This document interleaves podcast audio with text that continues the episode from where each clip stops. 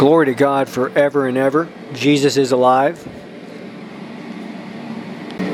The glory of the Lord is available to every person on the earth. the glory of the Lord is the Lord Himself, the Father, the Son, and the Holy Spirit, one God. Amen. It's the Lord Himself, the Lord Jesus Christ. Amen. Father, Jesus, Holy Spirit, once again, we are honored, grateful, forever grateful for everything. Jesus, thank you for coming to the earth and dying for us. Holy Spirit, we welcome you here. the glory of the Lord. He's the God of the universe. And God has revealed himself through his Son Jesus. People may say, why is it about Jesus Christ? It's because God loves the world. The greatest evidence of that is that he has given his Son to the world, his Son Jesus Christ, the man, and now the Holy Spirit. And Jesus died, another evidence, of course, that Jesus died for the world. Amen. What no greater love than this. And today, anyone in the world can have a relationship with him. How tragic it is that many people say no. I want to give one, uh, well, first, to say no to him that's foolish, isn't it? I want to give just a touch on some brief points about how we as humans are foolish. And I want to start with myself and with believers.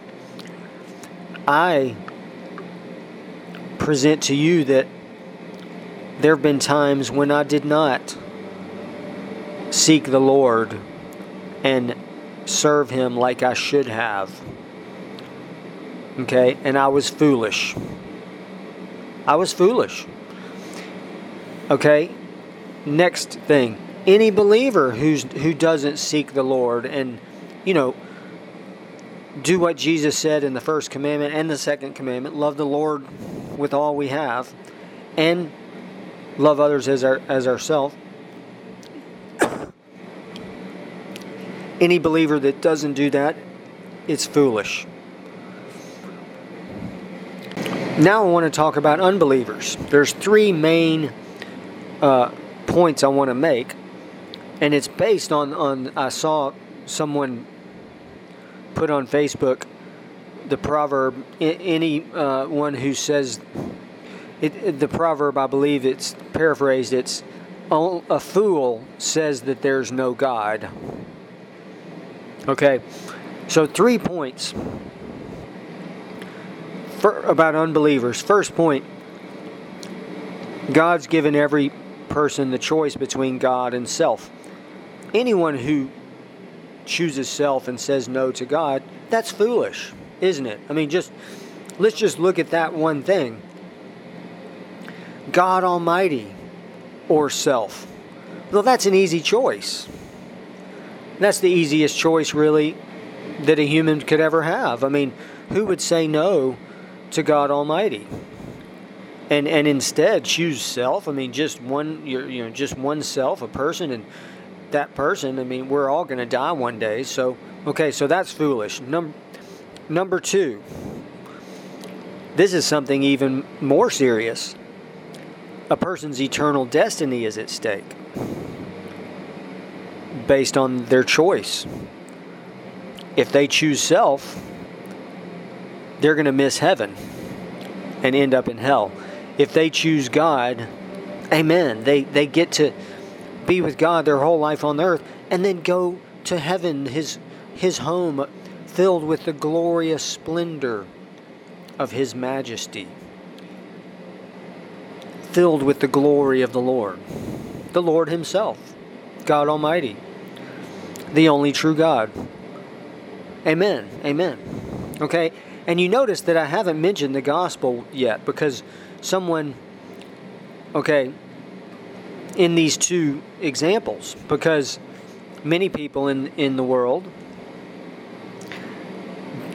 have not had the benefits of hearing the specific gospel, hearing the name of Jesus, or ha- having a Bible. Okay? But they can find God just as easily. Now, number three. Now, this is something also serious. Those who do hear those things, the gospel, the name of Jesus Christ, and the Bible, well, if they say no to that, the wonderful Jesus Christ, who God has revealed to the world and who is the revelation of the only true God. He's the He's the Son of God, um, God's beloved Son. Well, if someone says no to him, that's foolish, isn't it? I mean, you know, a great evangelist, Reinhard Bonnke, said, It's not why don't you receive Jesus, it's how can you stay away from him? This wonderful Savior who, who you know, we know on the earth did these wonderful things and just uh, revealed God and healed people and forgave and did these incredible miracles, physical healings, impossible situations that people were facing 28 specific healings and and deliverances of people who were in desperate need and who raised the dead and who performed these incredible miracles and and had such love you know spent time with with those uh, the lowly with with prostitutes and tax collectors who were considered robbers uh, the the wonderful savior someone says no to that that's absolutely of course foolish and and it's very serious so I'll just finish up with this I've said this before, but it is important. Those who hear the gospel, more is required of us. You know, especially in these modern times when we have so much access to these wonderful teachings and everything about the gospel and about more is required of us. One of the other ways when Jesus said, To whom much is given, much is required, I believe one of the one of the main ways of that is someone who's given great spiritual uh, revelation, you know, and and is called into ministry. Boys, that's more is required of them, and that is very serious. it's absolutely serious because Jesus revealed that clearly. Well, let's let's forget what's behind as the famous scripture says press on towards that high calling in Christ Jesus this the glorious Lord his glory that's available. It's a, that's how we walk with him. That's how we know him is when we meet the Holy Spirit. He lifts us up and empowers us.